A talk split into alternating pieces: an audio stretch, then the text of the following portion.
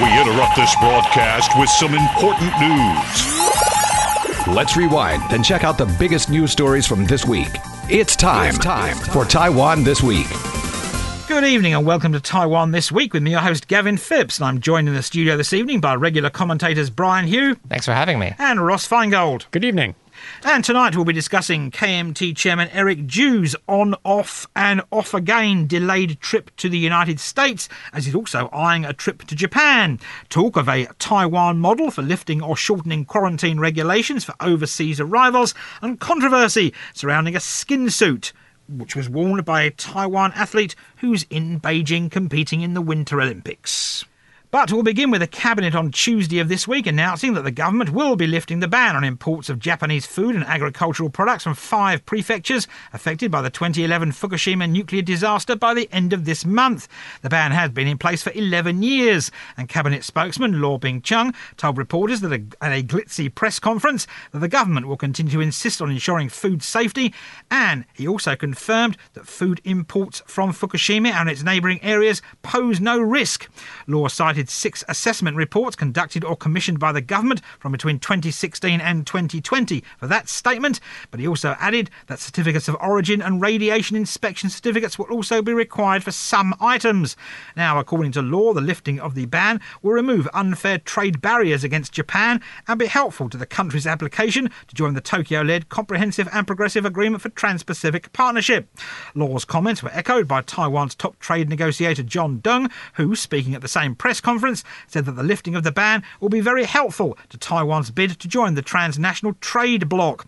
Now, the Ministry of Health has laid out a series of regulations that it says will be introduced prior to the lifting of the ban, and according to the Health Ministry, the new regulations will be based on the Act governing food safety and sanitation. Meanwhile, the Atomic Energy Council said that it plans to step up its ability to screen imported food products from radioactive residue by collaborating with domestic laboratories. Now, according to the Council, it will significantly increase its food inspection capacity ahead of the lifting of the import ban, and it plans to collaborate with seven radiation testing laboratories to boost its food inspection capacity.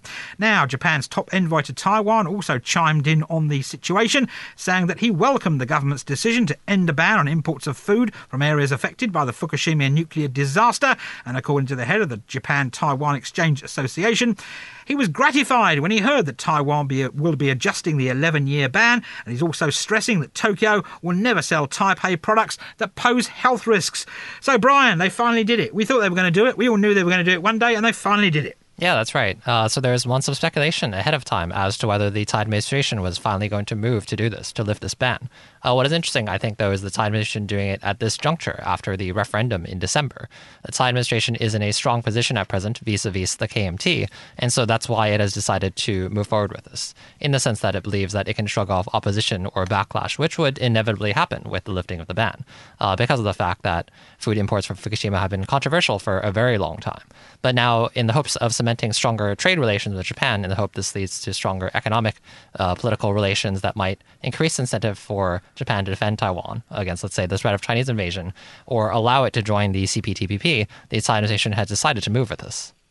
And Ross, of course, lots been said about the trade pact and Taiwan being able to join it if it does this, but then there's been lots of naysayers in recent months saying that's probably not going to be the case.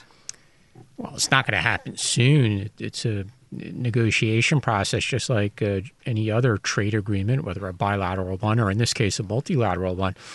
The existing members of the CPTPP are not jumping for joy uh, as as a, as a group because of this decision, and they're certainly not saying we're going to issue the paperwork uh, immediately for Taiwan to become a member to accede to the CPTPP.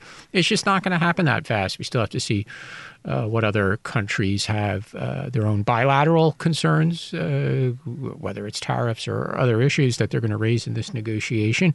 And then Taiwan, again, is going to have to negotiate with those countries. So this is a unilateral decision. It makes Japan happy.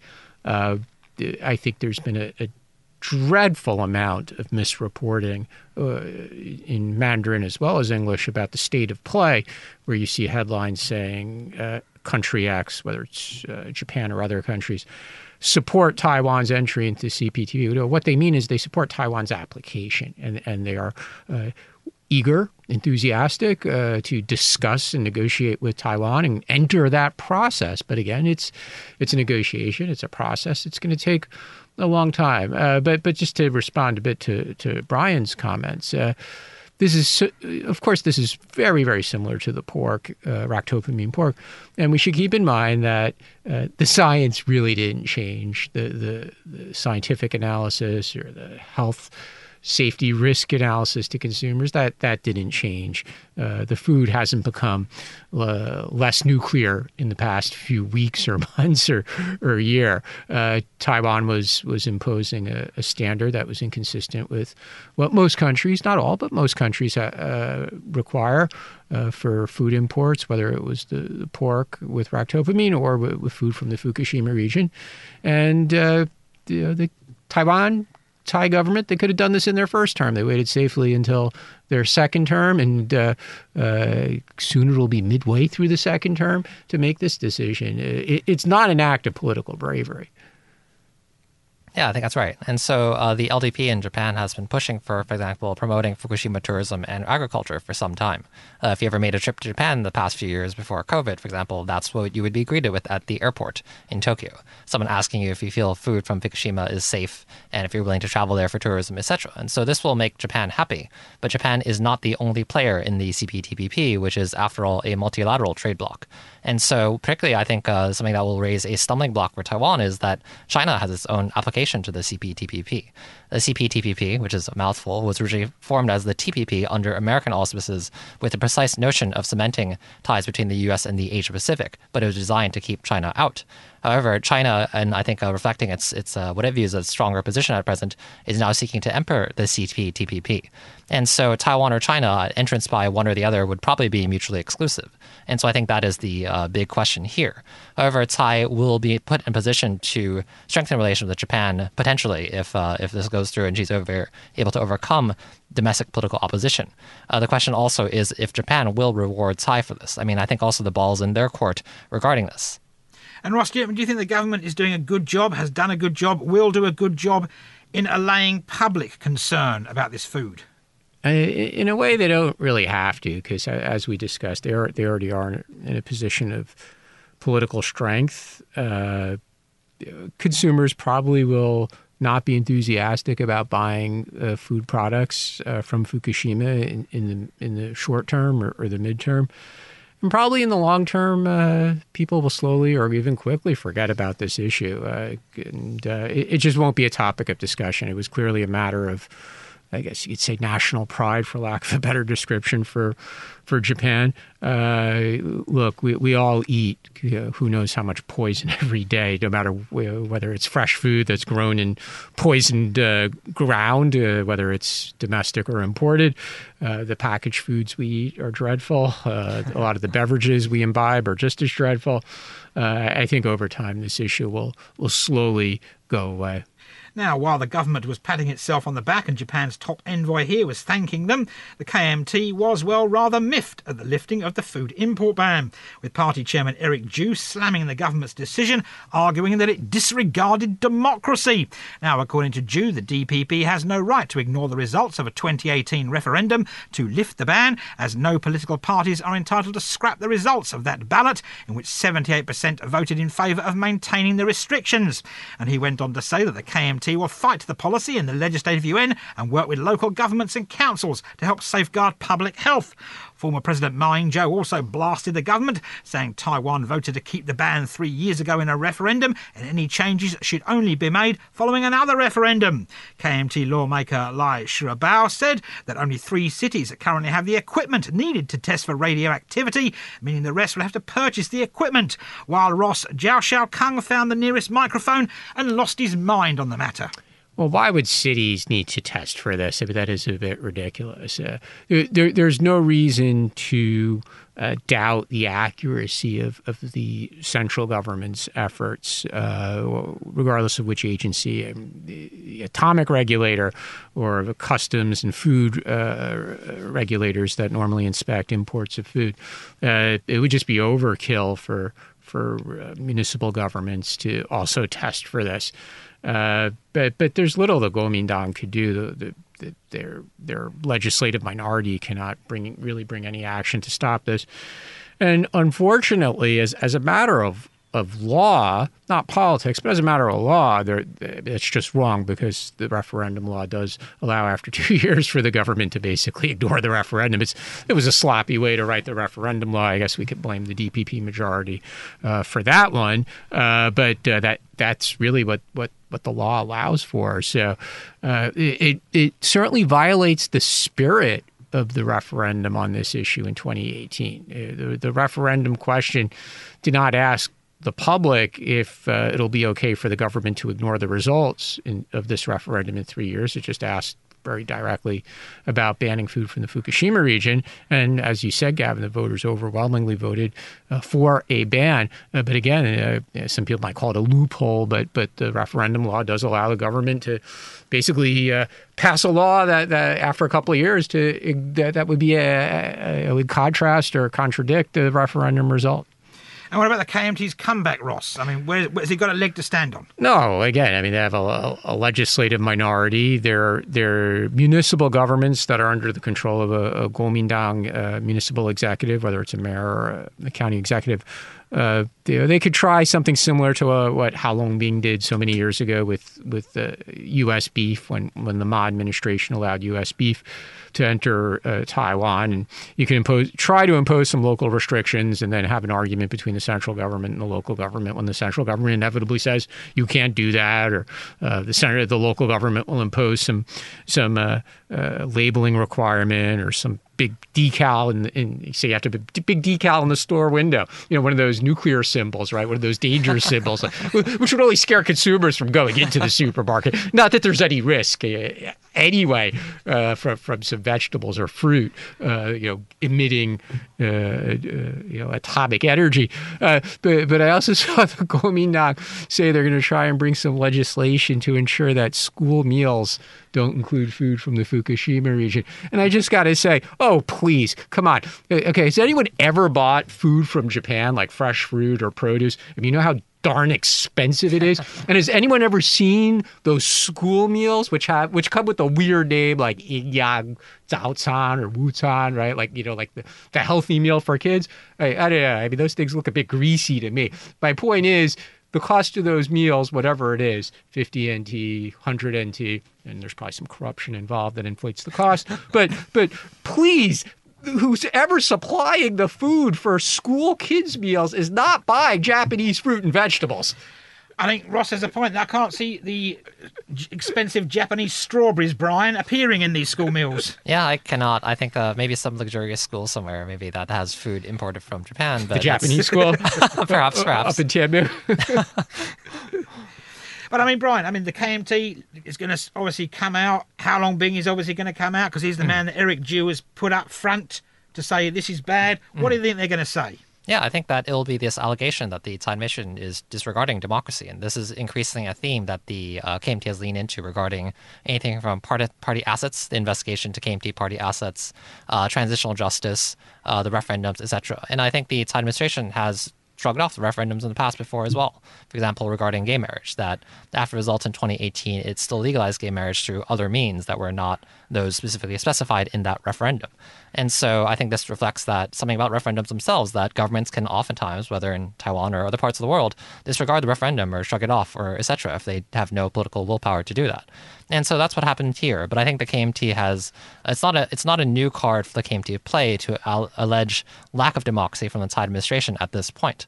Uh, I think that leveraging for a referendum, I mean, the timing is interesting. It comes right after a referendum, so that would be some time away if they're pushing for another referendum. However, I think this can be a theme of the KMT going into election campaigning, that they will be using this issue as a way to target local DPP candidates claiming they support nuclear food, etc. Uh, one is seeing similarly regarding the pork issue, which is not over in the sense that the KMT is still using this for local campaigning and bringing this out in order to tackle local candidates, saying that they support U.S. pork, even if this candidate in whatever local area has not necessarily made particularly strong stance on the uh, on the on the issue actually.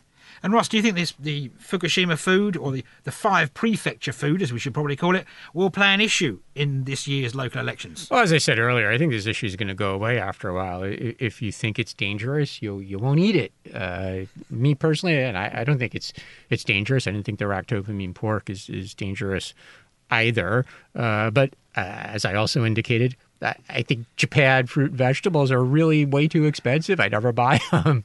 Uh, so so I, I think the, this issue just will not be an important one for the local elections. Do you think the KMT would like to make it an important one? I- don't think they have the capability to. So again, in, in, in the legislature, they have limited ability to do anything uh, because the DPP enjoys a very large majority.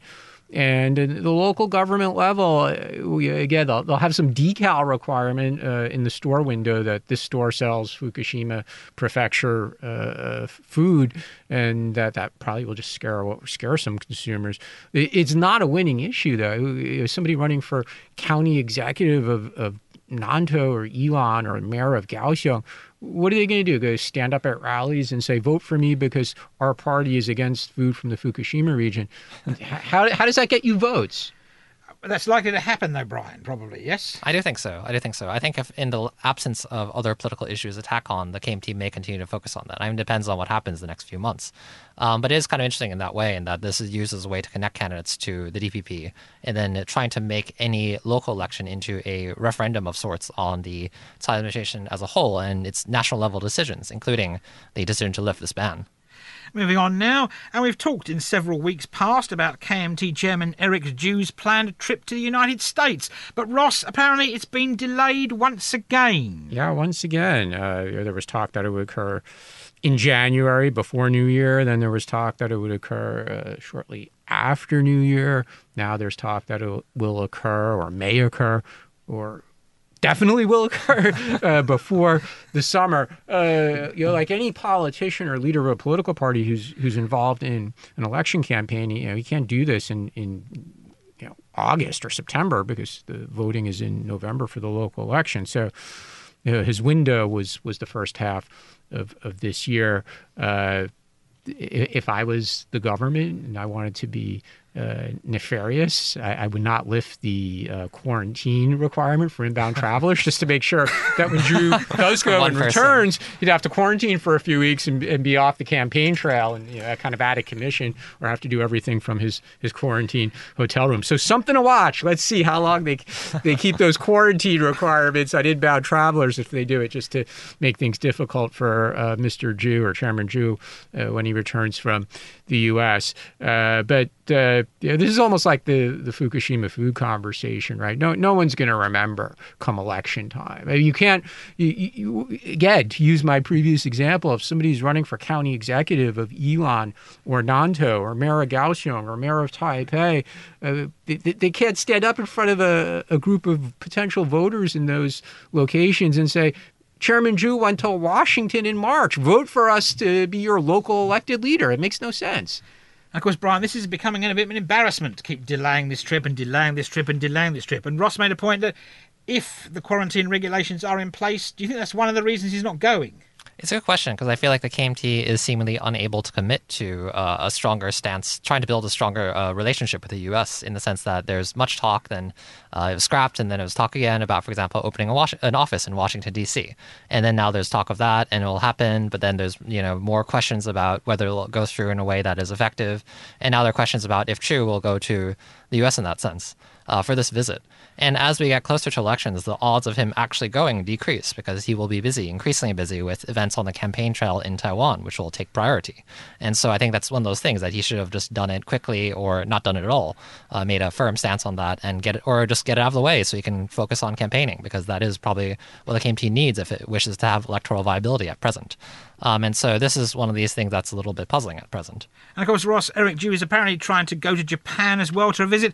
Obviously, do you think he maybe should keep stum about the Fukushima food in the weeks before he heads there? Or maybe you should keep stum about the Fukushima food anyway? I'm not sure if the listeners know what sh- keep stew means, but uh, it, it, maybe you should have called him a few days ago, Gavin, and given him that advice because he's already uh, taken a public position, as you discussed earlier in the program. Uh, so it's it's it's just simply too late. So I don't know how he sells that to to people in Japan. It's just as difficult as, as selling the the ractopamine pork because they'll say, well, we're not against U.S. pork, we're just against pork with ractopamine. It's like, okay, but a lot of the pork from U.S. producers that they would sell to Taiwan does have ractopamine. So which is it? Uh, so it's it's very similar situation. Uh, but if he goes to Japan, I, I would expect a nearly identical thing occur, would occur that uh, will occur if and when he goes to Washington D.C. There'll be a bunch of meetings with with government agencies and, and members of parliament in the case of Japan or members of Congress in the case of the United States. Uh, it'll be maybe two or three days. He'll run from one meeting to another and uh, proclaim it was a great success. And then shortly thereafter, the DPP or the central government will, will completely overwhelm with their own meetings or their own positive PR vis-a-vis the United States or Japan. And again, come, come election time in November, this, this will be completely irrelevant. So yeah, so it is one of those things that's surprising because the KMT has not focused on uh, relations with Japan. I mean, Chu is floating this idea from December onwards, and so he would go there and he would do meetings, but then what would be the result of that? What would be the lasting result of it? And I think that is a question, particularly regarding the KMT's anti-Chinese, uh, anti-Japanese animus, uh, given its its politics, and regarding the uh, issues regarding Fukushima pork. It'd be somewhat awkward for Eric Chu and I think he would get backlash within his own party with the Deep Blues resurgent uh, because of the fact that there's this animus against Japan. And so Brian, would, sorry, did you say Fukushima pork? Is that some kind of mixed sorry. metaphor? sorry, that was a that was a uh, mistake. Hey, there, there, must, there must be Fukushima pork. There must be, yeah, there must be. we'll have to inspect it for there were quite a lot of ostrich emitting, farms in uh, Fukushima. Actually, we'll have to check. You know, is it emitting? Is it emitting atomic energy or, or the other kinds of uh, uh, emissions that usually come from from pork? And Ross, I mean, if you if you were the county chairman and obviously you, didn't have time for two trips abroad, where do you think he should focus on, the U.S. or Japan? I, I think he should focus on neither. Uh, yeah, the the, the election uh, in November is a local election, and I don't see this as relevant to helping the candidates. You know, as as I, as I mentioned earlier, as a leader of a political party who, who who's facing a, a, an election campaign season, in this case, it happens to be a local election your value to the organization, your value to the candidates is to be out there campaigning. Raising money is important as well, talking to voters. You can't do that by being absent from Taiwan for, well, let's assume for discussion purposes, the quarantine is modified. So maybe it's 10 days, five days in a hotel, five days at home with the self management, which means he can't go out and do mass events either. Uh, so if you go to the US for a week because of travel time. You, meet, you know, they're talking about going to Washington and go meet you know overseas communities in a couple of cities. So okay, we'll say at least three cities: New York, L.A., San Francisco, are kind of the typical ones. That, that, that's at least a week trip, right? At least. Right? It's, I mean. Uh, I mean, it's like 10 days, right? It's like a Friday to the following Sunday. Then you add in the quarantine. So he's, he's out of commission from, from local election activities for like two, almost three weeks. Uh, I, I just don't think that's a prudent decision as a leader of a political party. Brian, yeah. do you agree? I mean, or do you think maybe Eric Chu could go to Japan? It being a lot quicker to go to Japan. That, that would be true. It'd be much closer. Uh, though I do think the U.S. has value for the KMT because of the overseas communities that often do contribute finances and so forth. And so this is why, for example, both parties will make trips to the U.S. before uh, presidential elections, not only to meet with government officials, but also to raise money. And so I think then it would be a kind of a cost benefit calculation there. But it does seem like a, a, major use of his time, and it might make more sense to send a deputy, for example. And this is why Tsai, for example, does not always go herself to, for example, let's say the Honduran presidential election, but sends a deputy, which in this case was William Lai. He could always send someone else. Yeah, but but nobody in the U.S. Yeah. or Japan is going to get excited. First exactly. of all, I don't think they're going to get excited about seeing the chairman of an opposition party that's not very popular. They're not going to get excited about seeing a, deputy. And again, mm. it's completely irrelevant for the local election. You can't have a mayor candidate in might... Tallyo and Gaoxiong saying the deputy chairman of the Kuomintang just went to Congress. it's irrelevant. Yeah, if he scraps the idea, I think he might do that to save face. That you know, it's still carried out in some form. Anyway, we have to take a short break now, but we will return after these rather important commercials.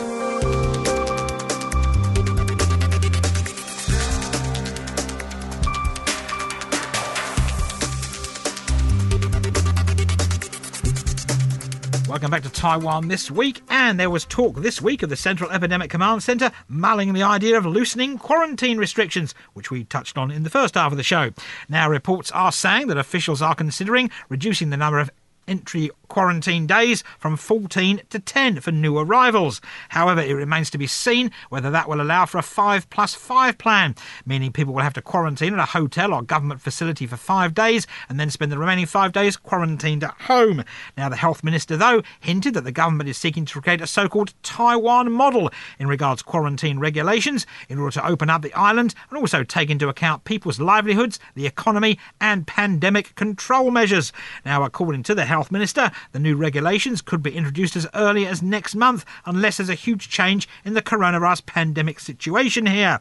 However, he's also warning that for any changes to be implemented, the percentage of people who have been vaccinated and received a booster shot will need to be taken into consideration. Now, the government has said that it hopes the booster shot rate can reach 50% by March, and as we're recording this show, the booster shot rate currently stands at 25.89% of the population.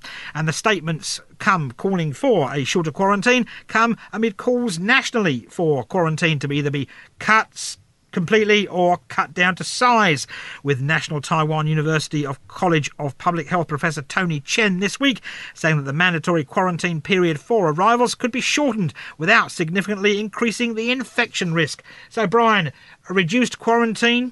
Obviously, they tried this in the run up to the Lunar New Year. Mm, yeah, that's right. And so the question then is how to gradually loosen measures. Uh, so Taiwan model, I think this term gets trotted out quite a lot to apply to many things as a way of branding. Uh, in this case, it's often phrased by the Central Epidemic Command Center as a way to gradually loosen restrictions and to resume normality without letting cases explode. And negative examples then include uh, many Western countries, but also Hong Kong, which has seen an uptick to over 600 cases per day, for example. And so the effort is to avoid that. Uh, having gone through the Lunar New Year then and seemingly weathered it, though the CECC says that it is still evaluating as to whether cases have spread. Uh, you know, there are cases reported now, uh, usually every day, with unknown source of infection. Uh, but then I think there's this demand generally from Taiwan or globally to loosen restrictions because people are tired. Uh, the world seems to want to get back to track after Omicron. Uh, there's a lot of desire for Omicron to be the last variant and for this to be the thing that kind of ends this pandemic. Uh, but then how to get there, that's a, a better question. I mean, just uh, it's still up in the air. And so I think a lot of uh, political backlash and, and back and forth will follow regarding when any policy gets rolled out. Well, we knew this moment would come. You know, we've talked about this you know, many times on the program that these, uh, in my opinion, overly or unnecessarily strict restrictions were not sustainable. It's it, there is no magic to why Taiwan has had a low number of cases despite all that positive media attention over the course of 2020, 2021, at least the first half of 2021 before May. Uh, Taiwan knows something about managing COVID. I mean, that was just uh, not true. Uh, the borders have been largely shut. There, there's very strict quarantine requirements that have been in place now for uh, just about two years. There's a very well developed contact tracing mechanism that that works, uh, but th- those are not measures that were acceptable to many other countries around the world, and uh, even less now. these kinds of restrictions are, are uh, unpopular. One only needs to look at the headlines and see you know, protests in various parts of the world, Europe in recent months, and most famously in the last few days in Canada. Uh, so the, the, authorities have had a long time to ponder this, and but clearly they have a great reluctance. You know, nobody wants to be the decision maker on this. It's almost like the discussion about pork and food from the Fukushima uh, region uh, that you want to make sure you have an, enough political capital that's not too close to an election to make these decisions. Unfortunately, in this case, we are getting close to an election. and uh, uh, to go back to some of the points earlier in the program, maybe these decisions should have been made you know three or four months ago, then you, have a chance to deal with any uh, political fallout. I, am talking about from the, the perspective of the, the, central government and the DPP. Unfortunately, that wasn't feasible for them politically because they had to fight the referendum battle over the, the fourth quarter of last year. So that was not the time to relax COVID restrictions, and then Omicron occurred as well. Uh, but uh, we do have this conflict now. You know, the conflict of uh, just generally opening up, generally uh, living with with uh, COVID uh, versus political fear of getting it wrong. Uh, and unfortunately, they don't seem prepared. And, and, ultimately, though, we don't even need to talk about this simply because it, it comes down to the decision of one person, and that's President Tsai. When will she tell her team now is the time? You know, just just do it. Uh, and she clearly hasn't made that decision yet. Because, Brian, of course, they've said the Omicron variant, the incubation time is a far, far shorter than the other variants. Mm, yeah, that's right. So there's that belief. Uh, I think also there is a sort of ideological debate which is forming between COVID zero and uh, allowing the relaxation of measures at present. For example, the uh, claim that one often sees circulated in media, international media, that China is the only country with COVID zero. And until now, the CCC in Taiwan has also adhered to this approach. Uh, but I think then now there's talk of gradually loosening restrictions.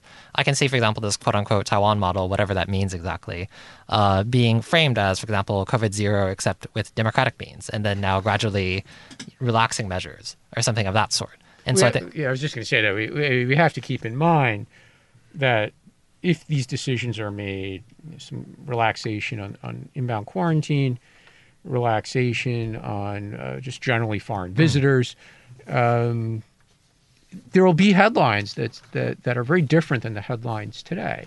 That that to me is not a cause for alarm. But the headlines won't be 20 or 30 cases of local transmission and, and 20 or 30 or less of, of mm. imported cases. Right? The headline is going to be 100 or 600 or 1,500 new cases were reported well, sorry, that caused both of you to go quiet. so I think actually that is uh, something I've been watching with great interest in the sense that, uh, for example, last May, uh, when the cases took off, you know, the, the sudden explosion of cases, like there was like one day in which it was like 80 cases. And that was like people were starting to get alarmed on that day. But recently, when we did have a case, a day of 80 cases, that did not create, I felt like, alarm on the same scale. And then we continue to have cases, let's say, between 20 and 100 for a few days. I don't remember the exact numbers. So that is a sign to me that the public uh, uh, willingness to accept the number of cases has changed slightly. But I think then is a question of if the government is able to, you know, push the public in that direction of accepting hundreds of cases, for example. That's that is to be seen. Uh, not only to be seen, I, I, think it's to be feared politically. Mm, That's clearly yeah. the the calculation of of the government. Uh, then we have this, uh, just to further it adds this point, we have this somewhat increasingly, I would say, farcical disi- uh, issue that the key man, other than President Tsai, uh, health minister, and also the, uh, head of the CDC command center, uh, might be running for mayor of Taipei. so until uh, Chen Shih-chung makes a final decision on that, which hopefully will be soon, so this doesn't play out longer, it, it, again, it seems that political calculation is also a, a very important part, not, not just the political risk of, of making this decision, but very specifically the electoral chances of one individual now seems to be influencing the decision making process. Yeah, though there is some uh, skepticism regarding the idea in the sense that if the COVID situation takes a downturn and then Chen gets blamed, that would hurt his electoral chances. And so having him as the Taipei mayoral candidate for the DPP then is a risk. It's very linked to his COVID record. Uh, as for Chen's own response to this, when he was asked by media, he said, well, I was most popular in the fourth grade, actually. But do you think he really wants to run for office, Ross? I don't think he does. But to, to be fair to Minister Chen, um, he's a team player right? And, and uh, he clearly gets along well politically, say with, with Party Central. He clearly gets along with, with the other uh, team members who who have some re- responsibility for COVID. Notwithstanding, like I said, he is the key man, but obviously he has to interact with uh, you know, the the premier Su Tseng-chang, presidential office, and President Tsai. So as far as we know, he's he's very much a team player. He's very respected. Generally, the public seems uh, to like him. Uh, th- there's an obvious lack of enthusiasm on his side uh, to run for mayor. We could see that in the responses he gives or just his, his facial expression when he's asked about this, and also uh, the lack of an announcement up to now, and and uh, his lack of experience with electoral politics. Uh, uh, he could take inspiration from the, the incumbent mayor, who was a doctor who had no experience in electoral politics and uh, won in, in, won the Taipei mayoralty the first time he ran for office. So there's certainly precedent there. Uh, so, but but sorry to be you know, so long-winded, Gavin, but uh, I don't think the enthusiasm is there. The fire is not there. Uh, but he's a team player, and if he is asked to do it, I think he'll do it. Brian, do you think he'll do it if he's asked, or is he going to say, no, I'm going to go back to my job? It's a good question. I mean, I think the question is if the DPP was want to run him, but there's a question of then who is the Taipei mayoral candidate. I mean, there seems to be a vacuum and a lack of people that seem like a good fit for that position. And it's a question who the KMT or the TPP or whoever would be running for Taipei mayor as well. So this has to come up soon because elections are coming soon and everyone's back on the campaign trail now. So And of course, the health minister could still be busy doing right. other things, Exactly. theoretically. So there's know. that, and that would create controversy as well if he's seen as taking time off from his position as health minister to go campaign and, and that sort of thing. Some of the backlash against, let's say, uh, Han Kuo-yu in Kaohsiung. Anyway, before we go this week, Li Wen-yi made history on Wednesday in Beijing after competing in the alpine skiing women's slalom event at the Winter Games, making her the first ever female Olympian from Taiwan to take part in the event. However, Li's presence in the Chinese capital has been somewhat overshadowed by events on the piste in China, as Taiwan's four Winter Games athletes are competing there. Now, speed skater Huang Yu-ting raised some eerie feelings here after she posted a video on social media of herself wearing a Chinese national team skin suit. Huang removed the video and posted a response to the controversy, saying sports is sports. And she went on to say that in the world of sports, we don't have different nationalities and are all good friends when away from the competitive stage. And she did not wish to take attention away from the other things that people find important. Now, the Sports Administration said that Huang, well, she didn't show enough awareness of the cross-strait political situation before she did it, but she did apologise. Now, members of the Taiwan Republic office, well, they refused to accept any talk of an apology or an explanation as to why Huang did it, and they went to the offices of the Sports Administration earlier this week and threw exit images of the speed skater. Now, prior to that, former KMT chairwoman Hung Hsiu-chu sparked controversy after popping off to Beijing to attend the opening ceremony of the Winter Games. And taking to Facebook, Huang voiced her joy at having been invited to the ceremony and said that the spirit of the Olympic Games is solidarity, peace, and friendship. So, Ross, a skin suit and a former KMT chairwoman there. Uh, exchanging mementos is a tradition of Olympic athletes, even if uh, this allegedly occurred prior to arrival in Beijing. Occurred uh, may, may have occurred training center prior to, to the Olympics and arriving in Beijing. Uh, but e- exchanging uh, lapel pins, jerseys, uh, th- this is pretty common with with athletes, especially at international sporting events, including the Olympics. It's common with fans as well. Fans are famous for exchanging, trading lapel pins or, or other um, indicia of their national team. So that in and of itself is. Uh, I, I think it's it's kind of hard to to fault her. It, it was funny when, when people started uh, finding older evidence of uh, her past support for President Tsai, uh, attending campaign events uh, to show that uh, her political views might actually be more pro uh, pro independence or pro DPP or pro President Tsai, and then people say, "Oh, but her father does a lot of business in China." Uh, it's just the typical complexities of, of business and, uh, and cultural or sport, in this case, sport activities involving Taiwan and, and China. Uh, there, there was a Kaohsiung city councilor who posted something on Facebook saying the athletes should have gotten uh, some education about this uh, pre-departure.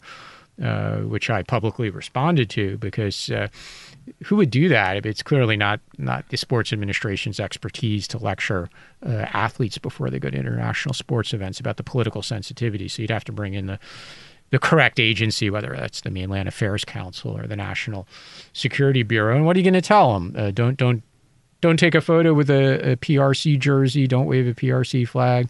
Um, don't don't even smile at them. Wh- wh- Where's the where's the limit? Uh, by comparison, I, I did see a news story that uh, referred to a Ukraine athlete, and apparently they did have some kind of lecture or discussion pre-departure about how to interact with with Russian athletes. So the the concept of of training the athletes uh, or giving them a lecture about how not to be used as part of some uh, united front tactic Uh, I guess the concept is not necessarily bad, but uh, obviously would need to be done in, in a. Tactfully. Yep. Because, of course, it, it does sound rather a draconian move to be lecturing people, Brian, about how to act when you go to that country. Mm, yeah, and so it's one of those questions. I think it is just the fact that there are pan-blue political views in Taiwan, and so perhaps then you have athletes that go to China or any other country that might have those pan-blue political views. And I think that whenever it comes to politics and sports and the Olympics, although things are supposed to be quote-unquote apolitical, uh, what actually happens is politics enters the picture, and that's the case here. Uh, I think Huang didn't do a good job in terms of PR management, for example, because she did post an Instagram story saying, well, a hater is going to hate, and hate, hate, hate, hate, which is a Taylor Swift lyric. Uh, and then she had an uh, thanking, uh, post thanking Premier Su Tseng-chang and President Tsai Ing-wen that was viewed as inauthentic by her detractors. And so I think the better move might have just been stay quiet and avoid that.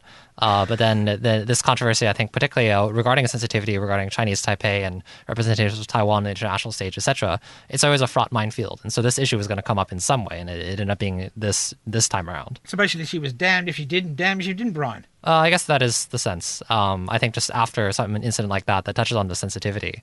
So I do think athletes uh, sometimes do have to be careful about managing PR, and they should be aware of this ahead of time. But then, far be it from a sports administration to basically dictate what athletes' political views are.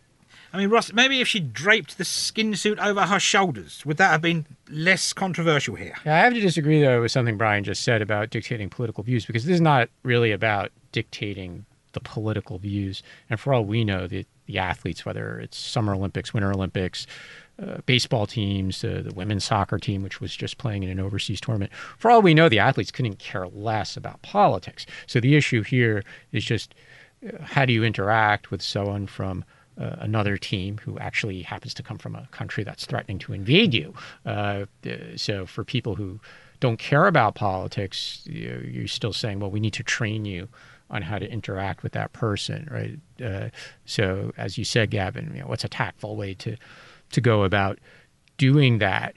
Uh, but where, where do you draw the line? You're going to say, well, don't don't drape the don't wear the uniform that's gifted to you. Don't drape it over your shoulders to uh, answer your question. Oh, and by the way, at the end of that that that the the the, the sporting event, you know, don't don't let don't accept a shoulder pat. You know, if you come in second and they come in third or they come in first and you come in second, they come over and pat you on the shoulder. No, no, no. You better brush that away because the photo op will look terrible for Taiwan. Oh, and, and heaven forbid, don't let them, you know, smack you on the butt as athletes tend to do, right?